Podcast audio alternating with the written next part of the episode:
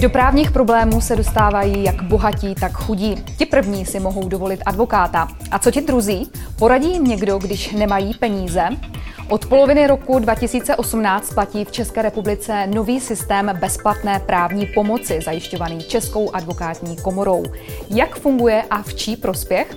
To se dozvíte v pořadu Kuj Bono na téma, jak funguje bezplatná právní pomoc.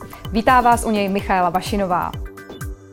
Nové podcasty na LegalTV.cz Pozvání do pořadu Kuj Bono přijali doktorka Irena Schejbalová, advokátka a ředitelka pobočky České advokátní komory v Brně. Dobrý den. Dobrý den. A advokát magistr Michal Zahnáš. Dobrý den. Dobrý den. Paní doktorko, jaká je vlastně role České advokátní komory při poskytování bezplatné právní pomoci?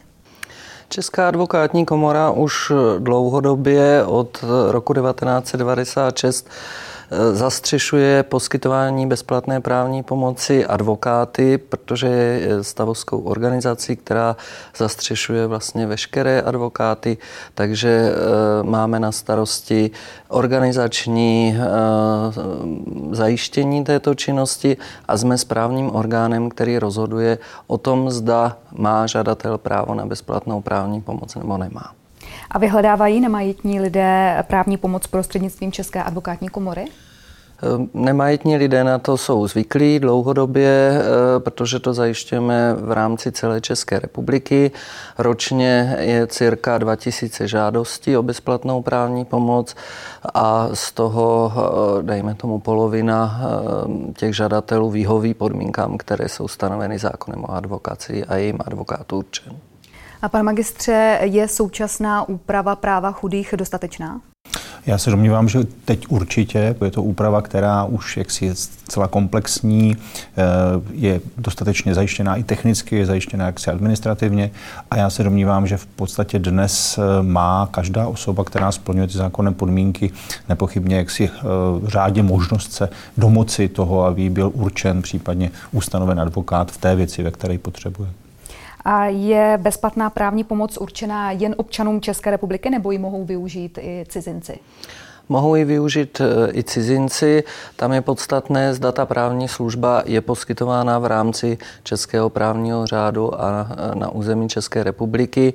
Navíc e, v paragrafu 18b zákona o advokaci je upravená právní pomoc poskytovaná v rámci zařízení, kde jsou jaksi umístění cizinci čekající na rozhodnutí, zda jim bude udělen azyl nebo jakým způsobem bude o jejich pobytu na našem území rozhodnuto. Je nějaký rozdíl mezi kvalitou bezplatné a placené právní služby?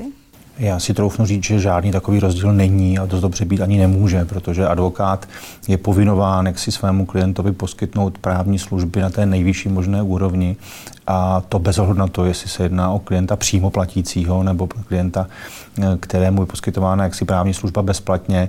A já jsem přesvědčen o tom, že všichni kolegové, kteří v této souvislosti přichází do kontaktu s takovými klienty, vůbec nerozlišují, o jakého typ klienta jde a že si poskytují tu právní službu na nejvyšší možné úrovni, jaké jsou sami schopni.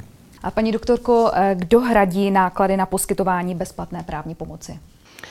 Tak většinu eh, těch právních služeb, které advokáti poskytují, tak poskytují skutečně bezplatně. Mají právo na příspěvek, který eh, se advokátům přispívá ze sociálního fondu, do kterého vlastně přispívají všichni advokáti, kteří jsou zapsáni v seznamu advokátů, ale pak jsou zákonem stanoveny právní služby, za které odměnu hradí stát, což je zastupování v řízení ústavního soudu a zastupování u, před orgány veřejné zprávy a tam tedy je odměna přiznávána státem.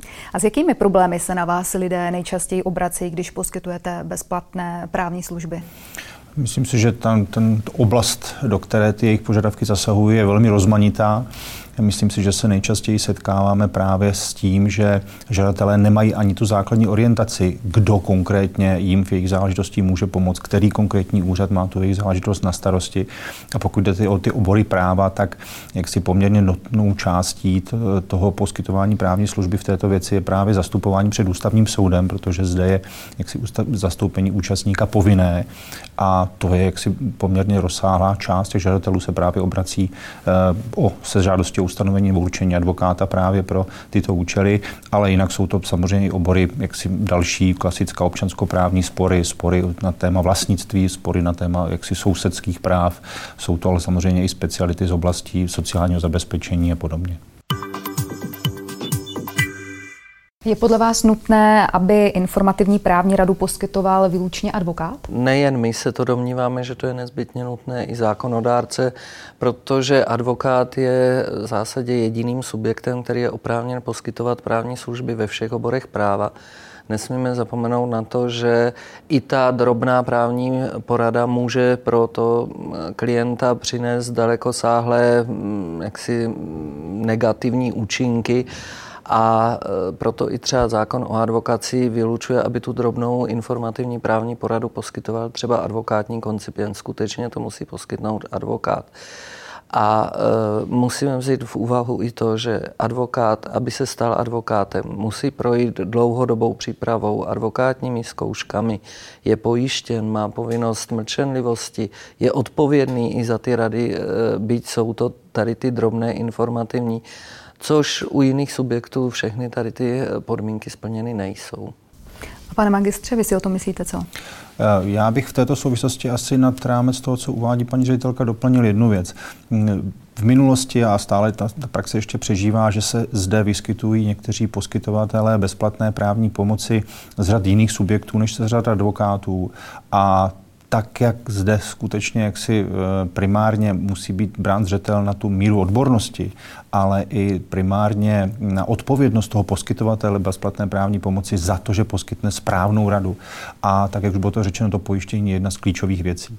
Na druhou stranu mus, nesmíme asi jaksi zavírat oči před tím, že i ti ostatní poskytovatele bezplatné právní poradny, porady nepochybně nejsou osoby, které to skutečně dělají bez jakékoliv odměny. A pak je otázkou, kdo skutečně stojí za takovými osobami, kdo skutečně honoruje jejich služby. Děkuji našim hostům, tolik doktorka Irena Schejbalová, advokátka a ředitelka pobočky České advokátní komory v Brně a advokát magistr Michal Zahnáš. Děkuji za pozvání. Děkujeme, pěkný den.